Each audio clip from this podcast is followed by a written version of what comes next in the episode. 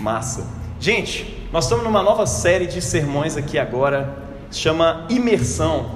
Ah, imersão não é no sábado? Sim, tá rolando o curso Imersão aqui aos sábados. Ontem foi fantástico, foi muito massa. Nós não vimos só a história da igreja, né? Nós vimos como a graça de Deus atuou ao longo dos séculos, transformando vidas e criando é, mais uma taça bonita, delicada, gostosa de se beber, o evangelho de Jesus, que é o anglicanismo, né? Assim como existem muitas outras que nós amamos e respeitamos e temos, caminhamos juntos em irmandade, né? Com outras igrejas, é a Assembleia de Deus, presbiteriana, é, luterana, enfim, nós estamos tudo junto no reino de Deus. E nós estudamos ontem um pouquinho, pô, aonde você está pisando, afinal de contas, né? Você que está chegando aqui na igreja, aonde você está pisando? Que solo é esse, afinal de contas? Que taça é essa onde você está bebendo o evangelho? E, enfim, Deus falou muito com a gente. Mas aos domingos nós vamos estar fazendo a imersão num sentido teológico, num sentido de um catecismo cristão.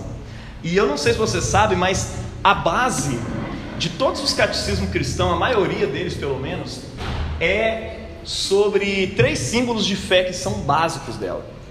Primeiro, sobre o conhecimento de Deus, como nós conhecemos Deus, quem é o nosso Deus. Isso, obrigado meu irmão, você recebeu o galardão de profeta e toma café. É, quem é o nosso Deus? E normalmente você estuda isso nas igrejas através do credo apostólico, que é um símbolo de fé histórico, que nós vamos conversar sobre ele aqui hoje, não vou falar nada agora por enquanto. É, depois nós... Nós conhecemos a ética cristã, a base da ética cristã, que se encontra exatamente nos dez mandamentos, né? Isso todo mundo conhece, né? Tá lá na Bíblia. É... Não que o credo apostólico não esteja na Bíblia, tá tudo lá, só não está estruturado daquele jeito, é igual a palavra trindade, né? É... Inclusive hoje é o domingo da trindade, é o domingo que a igreja de Jesus ao redor do mundo celebra a Santíssima Trindade. Por isso tinha essa música aqui falando da Trindade. Por isso nós vamos introduzir nossa série com o credo apostólico, que é um credo trinitário, né? Hoje nós vamos falar sobre o credo. Mas por fim, nós vamos conversar sobre a nossa relação com Deus. Olha só, quem é o nosso Deus? O que o nosso Deus espera de nós? Semana que vem, dez mandamentos, esteja aqui, não perde não. E por fim, no último domingo, nós vamos conversar sobre a oração do Senhor, o Pai Nosso, a forma como Deus nos ensinou de se relacionar com Ele mesmo. O próprio Deus nos ensina uma forma de nos relacionar com Ele. Isso é fantástico, isso é maravilhoso. Se eu fosse você, eu não perdia nenhum desses dias, tá? E hoje nós vamos conversar sobre quem é o nosso Deus. E quem é o nosso Deus? Não tem jeito de você responder sem pensar. O cristão, pelo menos, ele não responde isso sem pensar naquilo que a gente chama de credo apostólico, tá? Eu gosto de dizer isso, né? Que mesmo aqueles que não costumam recitar o credo apostólico nos seus cultos, não discordam de um só ponto dele. Pode ser o meu tio, pastor da Assembleia de Deus ali do, do, do Tempo Central, pastor Simoni, na rua São Paulo, que eu tenho certeza, perdão gente, eu tenho certeza que não recita o credo lá, mas ele concorda com cada um desses pontos. Ele crê em Deus, Pai Todo-Poderoso, Criador do céu e da terra, crê em Jesus Cristo, crê que Ele nasceu da Virgem Maria, ele crê, crê que é no Espírito Santo, ele crê que a igreja é católica, ele crê, ele crê que a igreja não é só assembleiana, ela é católica, ela não é só luterana, ela não é só presbiteriana, ela é universal, né? Enfim, crê na remissão dos pecados, é aquele negócio todo lá, né? E nós gostamos de recitar isso, de nos lembrar, porque isso nos faz permanecer nessa fé histórica, tá? O mais importante disso não é recitar. Tem muita gente que recita e não vive uma vida que condiz com esse credo, né? Tá? É, mas é algumas coisas importantes de se pensar, né? Antes de tudo, o credo não é uma reza, tá? O credo, ele é uma confissão batismal que os nossos irmãos de fé, é, lá no início da história da igreja, recitavam antes do batismo, né, para poder confessar sua fé publicamente diante do bispo, né, que era o, quem veio ontem sabe, né, um pastor de cidade, é, diante do bispo, diante dos seus irmãos, do seu clero, dos seus pastores e diante de toda a igreja. Ele confessava aquilo ali e logo entrava nas águas batismais, e eles recitavam isso todos os domingos, para poder se lembrar da sua fé, né? Igual a gente costuma fazer. Às vezes a gente erra, a gente esquece de fazer isso aí depois do, do, do sermão, mas normalmente depois do sermão se, se fala do credo apostólico, a gente se lembra do que, que a gente crê, né? Mas, olha só, uma coisa, hoje nós estamos respondendo a pergunta, quem é Deus? C S. Lewis, ele disse um negócio interessante, né? Se você deseja uma religião fácil, não escolha o cristianismo, porque realmente não é uma religião fácil, não é uma coisa fácil de se compreender. Ela é completamente acessível, mas não é uma coisa simples e fácil não, tá? É, embora ele tenha escrito um livro Cristianismo Puro e Simples, né? Vai tentando simplificar uma coisa, mas não é uma religião fácil. Não vem achando que é uma coisa fácil de se viver. E é por isso que a gente precisa da graça de Jesus. Eu diria que é uma religião impossível. Nós só vivemos isso pela graça de Jesus, né? E compreender a fé, o Deus cristão, não é uma tarefa simples, tá? Nós cremos num Deus que se revela ao longo da história humana, né? Isso tem algumas implicações para nós. Se a gente crê num Deus que se revela ao longo da história humana, para o seu povo e tal, segue-se que a fé cristã, ela não é uma fé individualista, não é uma fé que se vive individualmente, ela é uma fé que se vive enquanto comunidade, né? E conhecer esse Deus exige, antes de tudo, uma aproximação dele mesmo para nós, para nos salvar, para nos transformar. Mas exige também uma humildade de ouvir a tradição cristã, que é esse conhecimento de Deus ao longo da história, essa experiência do povo de Deus com o próprio Deus, que dá origem às escrituras e que dá origem a toda a tradição cristã de dois mil anos até hoje. É, nós temos, para você conhecer a Deus, você precisa ter essa humildade de se aproximar da comunidade e não achar que você é a última bolacha do pacote, que você pode simplesmente ir lá interpretar do seu jeito as escrituras e falar, olha, eu tenho a minha visão. Não funciona assim.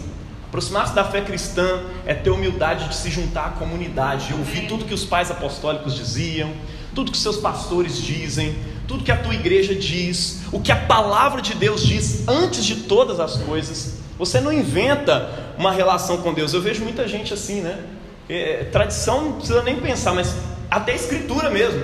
Ah, eu tenho uma relação, assim, eu tenho uma visão de Deus que funciona assim, assim, assado. Que passa disso aqui eu não gosto não. Mas, mas na Bíblia está escrito um pouco diferente isso aí. Ah, mas cara, a Bíblia, né? Esse negócio de homens, coisa ultrapassada e tudo mais. Enfim, cara, você não está vivendo uma coisa chamada fé cristã. Você está vivendo a sua fé. E aí você pegou uns elementos da fé cristã, uma coisa budista, outra coisa ateísta e misturou tudo, tá? E parte dessa tradição cristã, ela está estruturada nessa coisa que se chama o credo apostólico, credo dos apóstolos. E... bom, eu já disse aqui que ele não é uma reza, né? Ele foi criado para poder se assegurar a catolicidade da fé cristã. Por quê? Muitos irmãos no passado, você acha que isso é uma coisa nova? Achou errado. Muitos irmãos no passado inventavam fés diferentes e, enfim, queriam viver do seu jeito a fé em Deus. E os credos foram criados exatamente para isso, né? Para assegurar a catolicidade, ou seja, a universalidade da fé. Nós, nós cremos num só batismo, numa só fé, num só espírito, num só amor. Está dando para entender? Então os cristãos antigos, eles procuraram criar esse símbolo para poder assegurar, para que irmão, sei lá, lá da África chegasse lá em Jerusalém, ou lá na Espanha, ou lá na Britânia, estivesse falando a mesma língua, a mesma fé. Olha, nós cremos em Deus, o Pai Todo-Poderoso, nós cremos em Jesus, o Filho de Deus, nós cremos no Espírito Santo, cremos na igreja, cremos que ela é católica, enfim, tudo isso. É... E confessar o credo, cara, é mais do que afirmar suas verdades, é afirmar também a nossa unidade. E é interessante que esses dias nós estamos falando tanto de unidade, e é, foi a semana de oração pela unidade cristã, né? E eu vou ver se nos próximos anos a gente consegue participar e ver como que é isso aqui em Belo Horizonte, porque muitas vezes a semana de oração pela unidade cristã mistura uma galera progressista, avacalhada, uma galera, de, enfim, viajada, meio liberal, enfim. É, é, e, ou, ou você está lá junto com a galera que é conservadora, que está completamente fechada para tudo e não quer saber de nada. Enfim, nós Nós queremos viver uma unidade em Cristo Jesus. Se a gente puder viver com todas as igrejas em volta de nós, isso é uma bênção. Seja com a igreja católica, a igreja assembleia, é, todos que confessam esse mesmo credo aqui, nós queremos andar juntos. Mas também sem heresia, né? Se for para misturar heresia, quem vai participar não. Mas essa semana rolou, essas semanas para trás, perdão, essa semana da oração pela unidade cristã. E eu creio que o Espírito Santo ele faz um mover realmente na igreja. E muitas igrejas começaram a falar a respeito disso, né? A respeito dessa unidade e tudo mais. E quando você confessa esse credo, mais do que confessar as verdades desse credo, você está confessando também a sua unidade com a igreja, com a pluralidade da igreja espalhada por toda a face da terra. Gente que não pensa igual a você a respeito de diversos assuntos que são secundários, tá? Tem gente que é dispensacionalista, acredita que Jesus vai voltar... É... Hã? A volta invisível de Jesus, desaparece um monte de gente da terra, vai para o céu, aí fica três anos e meio aqui, depois de três anos e meio Jesus volta com todo mundo, puxa a galera e deixa o pessoal na mão do anticristo. Já tem gente que só acredita assim, ó, Jesus vai voltar como rei, né? É uma milenista, né? Prazer. É, enfim, tem mais um monte de crenças a respeito disso. Sabe o que, que elas são para nós? Secundárias. Tem calvinista, acredita na predestinação até do pecador para o inferno, né? Tem o arminiano, e, e tem um monte de gente que crê várias coisas a respeito da salvação. Sabe o que, é que isso é para nós? Secundário, tá? Em relação à fé. Mas o que, que é primário para nós, né? O que, que é essencial na nossa fé? Gente, tem alguém ligando... Ah, tá. Pensei que ia atrapalhar a gravação, mas tá tudo certo. O que, que é essencial na nossa fé? Esses pontos aqui.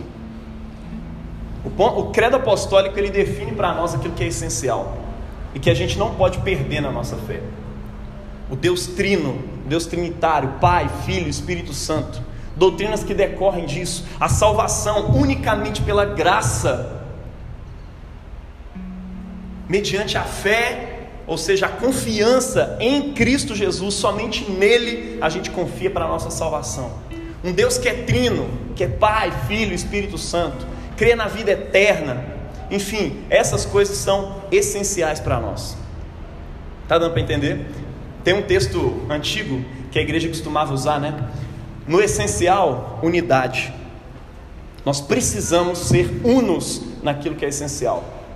No não essencial, liberdade. O que é não essencial? Essas coisas que eu falei aqui agora, sua escatologia, sua... É, é, sua crença aí a respeito da soteriologia e mais um monte de coisa. Em tudo, o amor. Seja nas coisas essenciais, porque senão você transforma a ortodoxia numa forma de oprimir os irmãos e numa forma de ficar policiando as pessoas, né? Seja nas coisas que são secundárias também. Tem amor para poder aceitar o pensamento diferente dos seus irmãos, né? Não ter... Enfim, ouve a música herege aí do Mauro Henrique, é uma bênção, coisa bonita. É... Em tudo, amor, tem amor. Mas vamos lá, vamos para os pontos desse credo, porque os pontos são muitos, né? Normalmente a gente prega três pontos aqui na igreja, o credo apostólico tem uns doze, mas nós vamos dividir eles meio que em três aqui, para poder facilitar, né? A crença no Pai, no Filho, no Espírito Santo, e depois, né? Na Santa Igreja Católica, na comunhão dos santos, na remissão dos pecados, na ressurreição da carne e na vida eterna. Então vamos lá. Creio em Deus, Pai Todo-Poderoso, Criador do céu e da terra. Primeira coisa que nós cremos, gente, nós cremos em Deus. Não tem como você olhar para o universo, complexo como é, e não inferir que alguém com uma mente, que um arquiteto real planejou essas coisas. Duvidar disso, você pode até duvidar e formular crenças que discordam completamente disso, mas vou te dizer uma coisa, essas crenças também serão crenças, elas não vão ser baseadas na ciência, elas vão ser fés. São vários tipos de fé que existem por aí. Por quê? Fé envolve aposta, tá? É, crenças científicas, né, ou, ou postulados científicos, eles têm base ali em experimentação, mais um monte de coisa. Mas fé, cara, é uma aposta. E assim como você não pode provar a existência de Deus, você não pode provar a inexistência dele, né? Então também é aposta. Muita gente aposta que o universo é infinito. Ah, o universo é infinito, não, não, não tem começo, não tem fim. Na verdade, você está só pegando uma coisa que é de Jesus, né? Aquele que era, que é e que há de vir, e está jogando em cima do universo, e está criando um Deus chamado universo. é... Mas outra coisa que eu acho interessante, né? Personalidade, isso me chama muita atenção, cara. Muita gente acredita que o ser humano, a natureza e tudo que existe é fruto de um processo impessoal, de uma... de uma guerra, de uma mistura ali de, de átomos e, e elementos que se bateram e deram origem àquelas coisas. Eu também acredito nisso, eu acredito que Deus fez isso. É... Cara, não tem como um processo completamente impessoal ter gerado seres humanos com ilusão, que eles dizem que é ilusão, de personalidade. Eu e você temos personalidade. Nós acreditamos em nós mesmos como pessoas. Outra coisa, nós apostamos que existem pessoas do outro lado quando a gente fala. Embora eu não possa provar cientificamente a existência da minha mãe, da mente dela, eu aposto nessa existência, eu tenho fé nessa existência e converso e me relaciono com ela e tenho amor por ela. O mundo todo tem fé o tempo todo, exercita a fé o tempo inteiro. Ele escolhe normalmente não acreditar em Deus, mas ele tem fés tão aposta quanto. Mas a questão é que a fé no nosso Deus, ela nos, ela nos coloca numa relação com o mundo, que não é uma relação destrutiva, ela é uma relação real. E aí quando você encontra ela, você fala, cara, é isso, essa é a verdade a respeito do universo, próprio Deus, tá? É... Uma coisa importante é a gente pensar é, na palavra Deus como uma categoria, tá? Deus é uma categoria, onde existem muitas coisas que não são aptas para estar ocupando essa categoria, e aí a gente chama isso de ídolos, mas Deus, o Deus verdadeiro, ele ocupa essa categoria de Deus na nossa vida, tá? Eu estou falando isso porque o que é Deus, afinal de contas, né? No, no hebraico, Elohim, significa forças. Não diz muito a respeito dele, só, só diz que existem forças, existem, é, existe o universo. No princípio, os deuses criaram o céu e a terra. Está meio escrito assim, se for transliterar diretamente do hebraico, você fica assim, cara, que, que bagunça isso, o que, que é? É porque Deus, ele é plural dentro de si mesmo. E quem ocupa essa categoria, Deus? Se nós queremos um Deus que se revela ao longo das Escrituras, nós precisamos dizer que quem ocupa essa categoria Deus é o Pai, o Filho e o Espírito Santo. Ao longo das Escrituras nós conhecemos um Pai que é Deus, nós conhecemos um Filho que é Deus e conhecemos um Espírito que é Deus. Só que a fé cristã ela não é criada a partir dessas inferências. Nós cremos num Deus que se revela, um Deus que se revela na Escritura. O cristão crê a partir da Escritura, amém? Nós cremos a partir da Bíblia, essa Bíblia que o Amarildo pegou aqui e falou, usa essa. Nessa Escritura ele se revela mais do que como uma mente superior, ele se revela como uma pessoa, tá? E ele é livre da criação, não é como os outros deuses que são parte da criação, né? Nas outras mitologias, a própria criação dá origem a seus deuses. Não, esse Deus ele não é parte dessa criação, ele a cria por um transbordar dele mesmo. Ele não precisava criar o universo, mas ele cria a si mesmo. E nós entendemos isso como um transbordar de amor. Ele cria um mundo para que pudesse amá-lo e para que ele pudesse amar. A própria criação para nós é necessariamente um ato de amor, porque Deus, o Deus em quem a gente crê, o Deus que se revela nas Escrituras, não é um Deus carente. Ele não precisa do seu amor, ele não precisa da sua resposta de adoração, ele não precisa que você viva para a glória dele, ele não precisa de nada disso, mas ele cria. Isso é somente um ato que se chama amor. A criação é necessariamente um ato de amor. Já parou para pensar nisso? Ele cria por um transbordar. e cria seres humanos livres, para não amá-lo, inclusive, se eles quisessem. E isso só o amor pode fazer. Se ele tivesse criado robôs que o amassem automaticamente, não seria amor, mas ele cria seres livres para poder correspondê-lo em amor. Isso é maravilhoso, isso é fantástico, e coloca neles a sua imagem, a sua capacidade, que infelizmente é também uma capacidade gigantesca para o mal, e nós experimentamos isso numa coisa chamada queda, né? Mas crer que Ele é o Criador, olha só, nós cremos num Deus Pai, ou seja, nós cremos num Pai que é Deus, e cremos que Ele é Criador do céu e da terra, e crer que Ele é o Criador do céu e da terra implica uma relação diferente do cristão com a terra, não é verdade? Se você crê que o teu Deus criou a terra, você precisa ter uma relação diferente com a terra. A preocupação com o meio ambiente é uma dessas coisas. Preocupação com poluição. Uma coisa que meu pai me ensinou desde pequeno, que até hoje eu ando com o bolso cheio de lixo, porque eu não tenho coragem de jogar lixo na rua. Porque você tem que preocupar com isso também. Se você crê num Deus que é criador do céu e da terra, irmão, você precisa honrar esse Deus. Quando eu jogo um papel na rua, ou quando eu estou poluindo, ou quando eu não me preocupo com essa poluição da terra, eu estou virando para Deus e falar, ah, velho, você criou, estou aqui, né? Tô... Vou sujar, não estou nem aí para você, né? É uma relação errada com Deus. Mas nós cremos num Deus que é criador do céu e da terra, e cuidar da terra é honrar a Deus. Amém?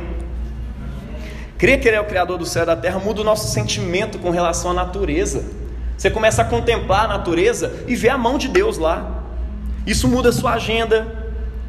Se a natureza é feita por um Deus pessoal, ela não é objeto de consumo. Como diria São Francisco, ela é sua irmã. São Francisco chegava a chamar o sol de irmão e a lua de irmã. Irmão sol, irmã lua. Você já viu esse filme? Só eu que vejo filme velho aqui, né? Filme cult. Depois procura lá, Irmão Sol, Irmã Lua. É a história de São Francisco de Assis. Maravilhosa. Que resposta você vai dar para o Criador do céu e da terra? E Ele é Criador do céu, né? Ele não está submetido, e é interessante isso, Ele não está submetido a um panteão de deuses no mundo superior, não. Ele criou os céus. Ele não é um Deus que decorre do panteão para depois criar a terra e tudo mais. E Ele nem sai da terra como se Ele fosse um elemento da terra, não. Ele é um Deus livre, suficiente, completo em si mesmo, que cria os céus para a sua glória, que cria a terra para a sua glória, e os cria juntos. No Éden, depois da queda, eles se separam, mas a princípio eles estão juntos. E lá no jardim, lá na nova criação, lá no Apocalipse... E essa é a nossa esperança, que eles se juntam novamente. E eles já começaram a se juntar em Cristo Jesus, que veio do céu, se encarnou, se tornou um conosco, morreu e ressuscitou, elevando a terra. Em breve céu e terra estarão juntos novamente. Amém? Ambas criações de Deus. Ele não é fraco, dependente do trabalho humano, como nas outras mitologias, né? Os deuses criam o ser humano para poder trabalhar, porque eles não suportam o trabalho dessa terra. Não, Deus cria o ser humano para a sua glória e ainda manda ele descansar. Nós vamos ver isso sábado, é, semana que vem, né? Mas ele fala assim, olha, descansem. Vai ter um dia que eu quero que vocês descansem, para vocês saberem que eu sou Deus, eu que dou sustento para vocês, porque Ele é todo poderoso. Eu creio em Deus que é Pai, é todo poderoso, Criador do céu e da terra. Mas o ápice dessa revelação é a parte que diz Pai. É a parte que fala da relação dele com a gente. Desde o Gênesis ele está buscando criar um mundo onde ele pudesse habitar. Eis a habitação de Deus com os homens, o tabernáculo de Deus com os homens. Isso é cumprido lá no Apocalipse, finalmente, né? O tabernáculo de Deus finalmente está com os homens na terra. Ele não queria uma religião, Ele não queria um povo especificamente, Ele queria habitar com o ser humano, e lá no Apocalipse isso é cumprido. Eis o tabernáculo de Deus com os seres humanos, com eles habitará, Ele será o seu Deus, e eles serão o seu povo. Quem? O mundo inteiro será o seu povo. Ele nos cria para ser o nosso Pai. O Deus que a gente crê, primeiro, Ele é Pai. Creio em Deus Pai, todo poderoso, suficiente, Criador do céu e da terra. Esse é o nosso Deus. Mas quando nós olhamos para a Escritura, nós, vamos também, nós vemos também um filho desse Pai, que é Deus. Um filho que se encarnou, que se tornou humano, que se tornou um com a criação. Ou seja, é um Deus que se mistura com a criação, um Deus que se mistura comigo e com você e se torna parecido conosco. Creio em Deus Filhos, ó, oh, perdão, creio em Jesus Cristo, seu único Filho, nosso Senhor. Aleluia. Tiago, que bênção, obrigado, mano. Eu estava quase falando isso aqui. Creio em Jesus Cristo, seu único Filho, nosso Senhor. Essa palavra Trindade, cara, que é tema desse domingo agora, ela não se encontra nas Escrituras, né? Mas como a revelação progressiva de Deus, nós vemos um Deus que é Pai de Israel, Pai da nação e tudo mais, de repente se encarna o seu Filho, e Ele é Deus também. E aí a gente começa assim, peraí, é dois deuses ou é um só? E aí Jesus fala, não, não, eu e o Pai somos um. É um só Deus, tá? E aí eu preciso dizer isso para você. Nós não somos unitaristas, tá? Nós não acreditamos que Pai, Filho e Espírito Santo são só uma máscara do mesmo Deus. É um Deus, um, um, um... enfim. É até difícil porque o povo fica impondo uma, uma forma bem complexa, né? Mas nós não cremos também em três deuses diferentes, né? Tem um, um Deus Jesus, tem um outro Deus que é o Pai, tem um outro Deus que é o Espírito. Não, nós cremos em um só Deus. E esse Deus, ele tem três pessoas, três personas. É o Pai, o Filho e o Espírito Santo, tá? É, então, assim, não é um Deus só de três cabeças. Não é três deuses diferentes. Inclusive, um, um triângulo que o Santo Agostinho criou é muito interessante, né? O Pai, ó, todos eles têm uma categoria que é Deus, tá? Pensa aí no meio, tem um... um Um triângulo aqui na sua frente, no meio está escrito Deus, né? Nós cremos num Filho, que é Deus, né? Cremos no Espírito, que é Deus, cremos no Pai, que é Deus. Mas o, o Espírito não é o Filho, o Filho não é o Pai, um não é o outro, mas todos três são Deus. Deu para entender isso? Aleluia! Aleluia. Glória a Deus! Desenhei aqui agora igual o Capitão Fantástico lá. É... E nele nós vemos que, nós vemos, né, um Deus, Pai, que é Deus. Em Jesus, nós conhecemos Deus e sabemos a distinção que Ele tem, né? Agostinho, ele pensa na Trindade como uma dança eterna, né? Uma dança de amor entre o Pai e o Filho e o Espírito Santo. Eterna. O Pai ama o Filho e o Espírito Santo é o amor. Essa dança eterna. É por isso que esse segundo ponto do credo diz, creio em Jesus Cristo, seu único Filho, o nosso Senhor. O Filho de Deus, ele se encarnou, como o restante do credo nos afirma, né? E portanto, ele tem um nome que aponta para a sua humanidade, ele é cem por cento homem, né? Mas também para a sua divindade. Você sabe o que, é que significa a palavra Jesus, ou Yeshua, né? no, no original? É, começa com, essa, com esse... o início, Deus, né? Deus, é, é, Yahvé, né? Yahvé salva, Yahvé salvando, é Deus em ação nesse mundo. Jesus significa isso, Deus salva, ou Deus salvando, né? Então, uma coisa no verbo aí. Jesus não é somente um ser humano, ele é o Cristo. Nós cremos em Jesus Cristo, e crer que ele é o Cristo, crer que ele é o Messias, implica um monte de coisa, né? Nós não podemos falar do Messias sem ler o Velho Testamento, que nos anuncia um rei, que é um servo de Deus, que ele é senhor do mundo, ele é adorado pelos homens lá no Velho Testamento, lá no livro de Daniel, o filho do homem, que ele chega perto do ancião de dias, que é o próprio Deus, ele se assenta no seu trono lá em cima, ele chega diante do ancião de dias, chega diante de Deus, e a terra inteira o adora. Ou seja, ele recebe a adoração do mundo, o Messias. Então, quando eu digo Jesus, Cristo, Cristo não é sobrenome de Jesus, tá? É, às vezes você tinha essa visão, ah, Jesus, que Jesus? Ah, o Jesus Cristo. Não, Cristo não é o sobrenome, Cristo é a função de Jesus. Cristo é aquilo que Jesus é, tá? Cristo é a palavra, a forma grega de se referir a essa categoria que chama Messias. E o Messias é o prometido, ele é o enviado lá no Velho Testamento. Jesus, ele prova através de todos os seus atos andando nessa terra com os seus discípulos que ele era realmente o Messias prometido. Ele alimenta a multidão em cima do monte, ele escolhe doze apóstolos para poder andar com ele, ele se revela como o verdadeiro Moisés, ele faz multiplicar pão.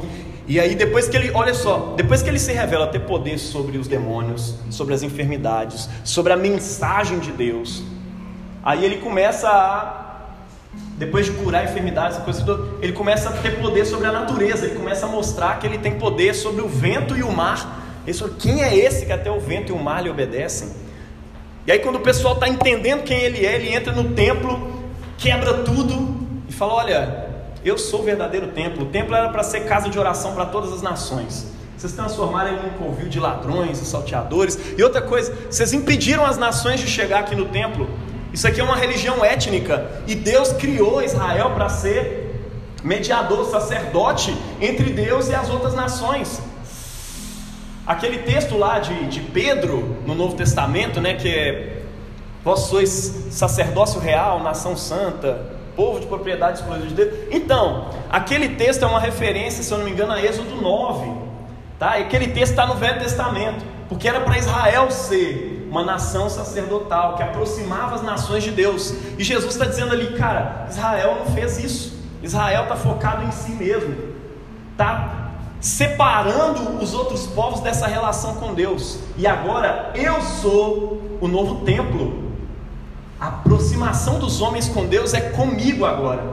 O templo agora é ambulante, o templo é uma pessoa. Não precisa mais das nações virem aqui, porque senão fica na mão desses sacerdotes que impedem as pessoas de se aproximar de Deus. Agora, eu sou filho de Deus, eu tenho o poder de virar as mesas desse templo e de travar o funcionamento desse templo que o próprio Deus tinha mandado, tá? Ele está barrando ali um serviço que o próprio Deus tinha estabelecido.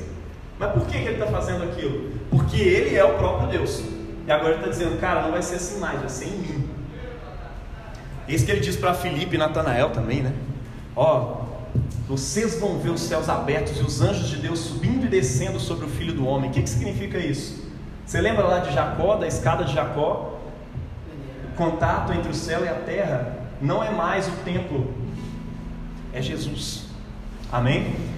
Jesus Cristo, o único Filho de Deus, é nele que a gente crê. Jesus, o Cristo. Essa palavra Cristo precisa fazer muito sentido para você.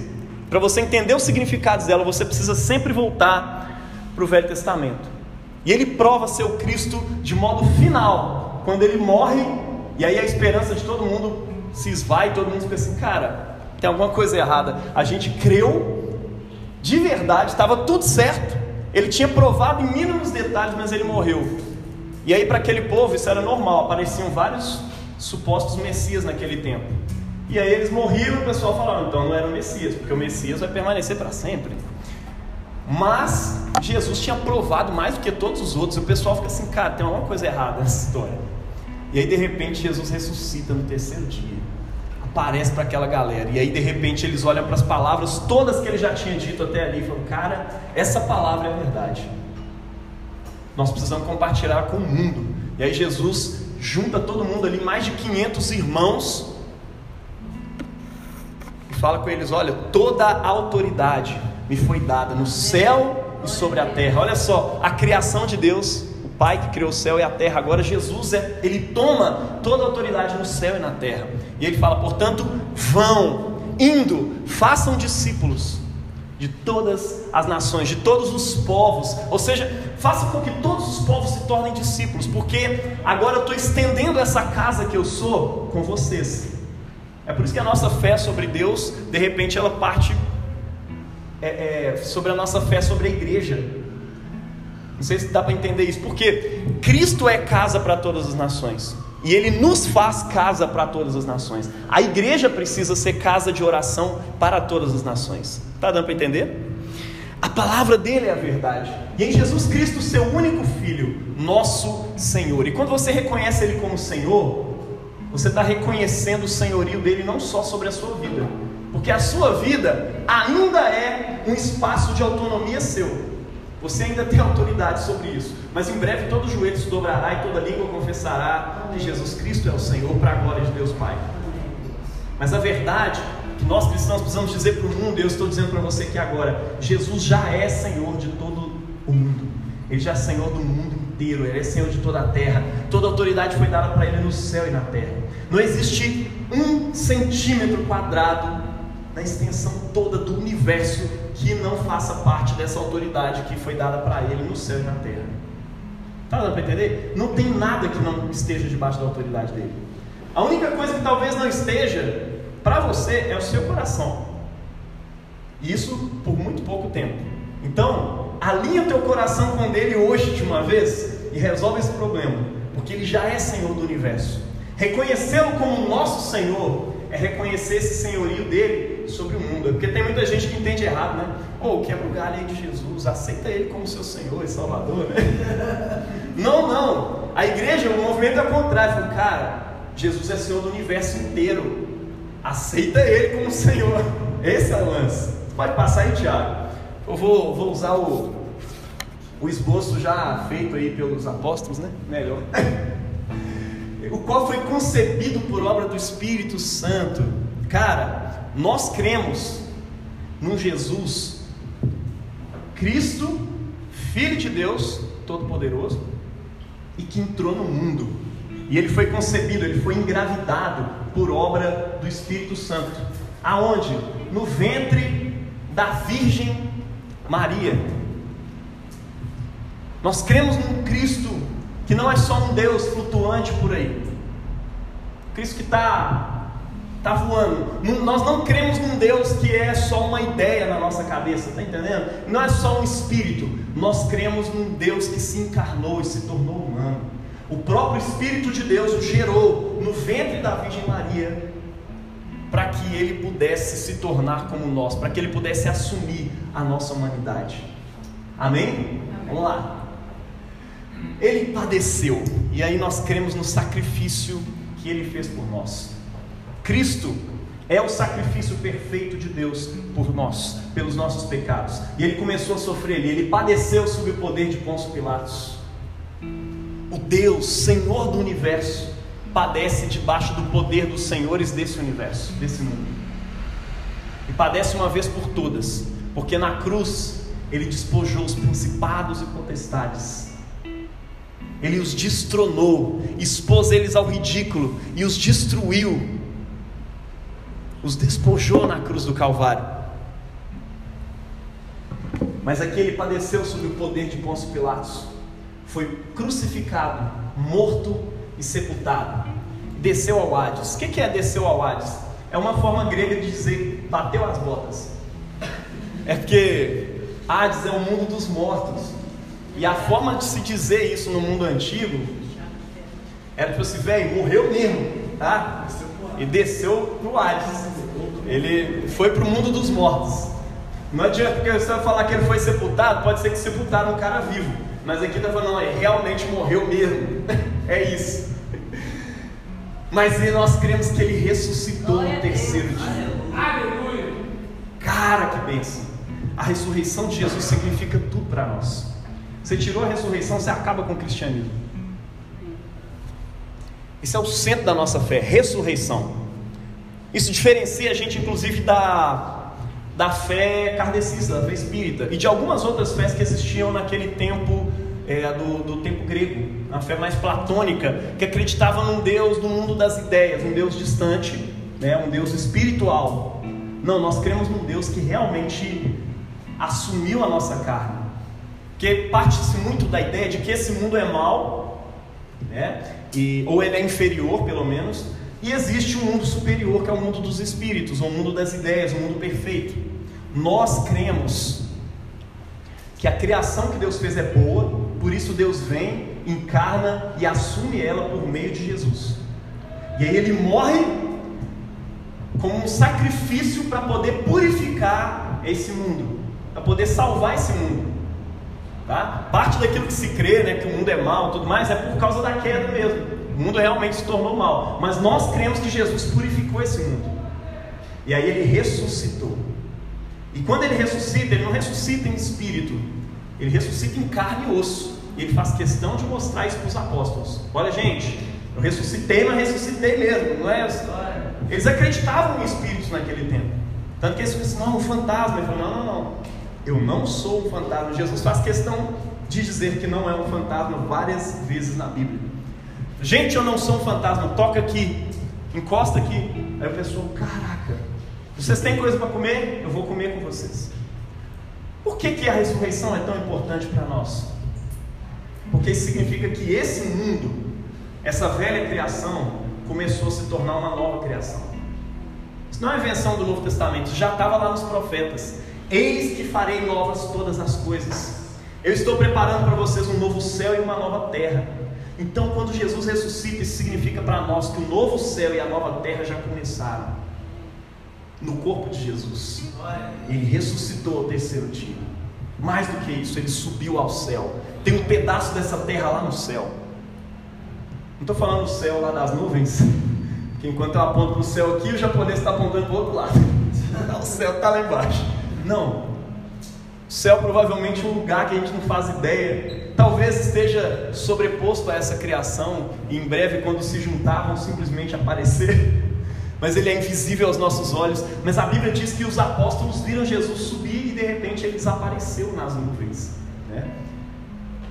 Cara, ele subiu ao céu e de lá ele governa tudo, né? Ele está sentado à mão direita de Deus o Pai, que é o juiz de toda a terra, Todo-Poderoso, Criador.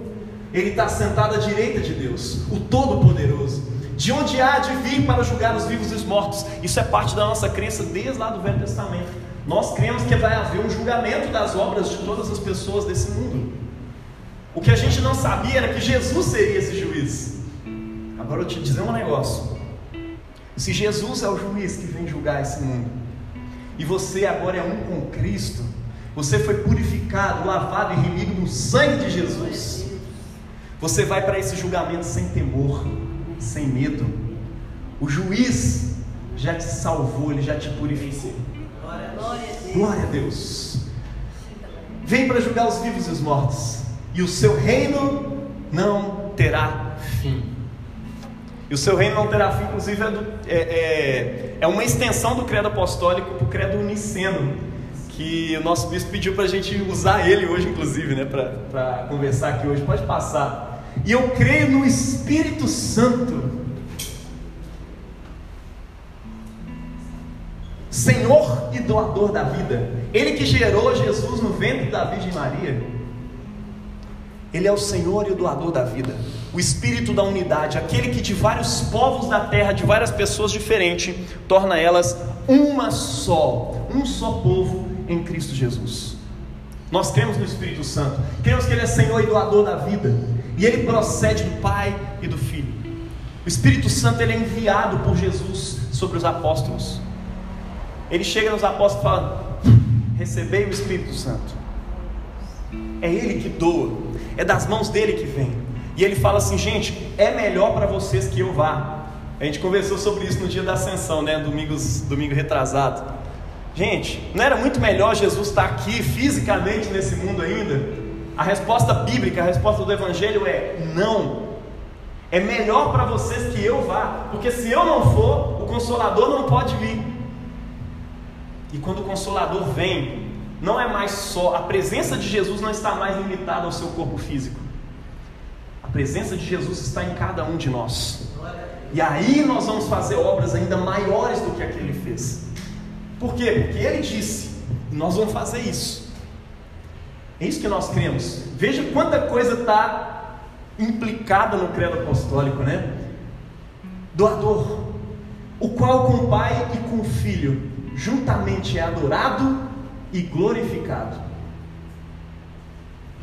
Muita gente não crê que o Espírito Santo é Deus, mas a palavra de Deus, quando a gente lê a palavra de Deus, quando a gente lê as cartas apostólicas, não tem como você dizer que o Espírito Santo não é Deus, não é uma pessoa, né? E não tem como você não dizer que ele é Deus. Nós adoramos o Espírito Santo. Ele é Deus conosco, Ele está dentro dos nossos corações. É Ele que torna Jesus presente no seu coração. É Ele que torna Jesus presente nos elementos eucarísticos. O Espírito Santo é Deus, Senhor e doador da vida. E juntamente com o Pai e com o Filho, Ele é adorado e glorificado. O qual falou pelos profetas. É Ele que falou pelos profetas num tempo em que Ele não podia habitar.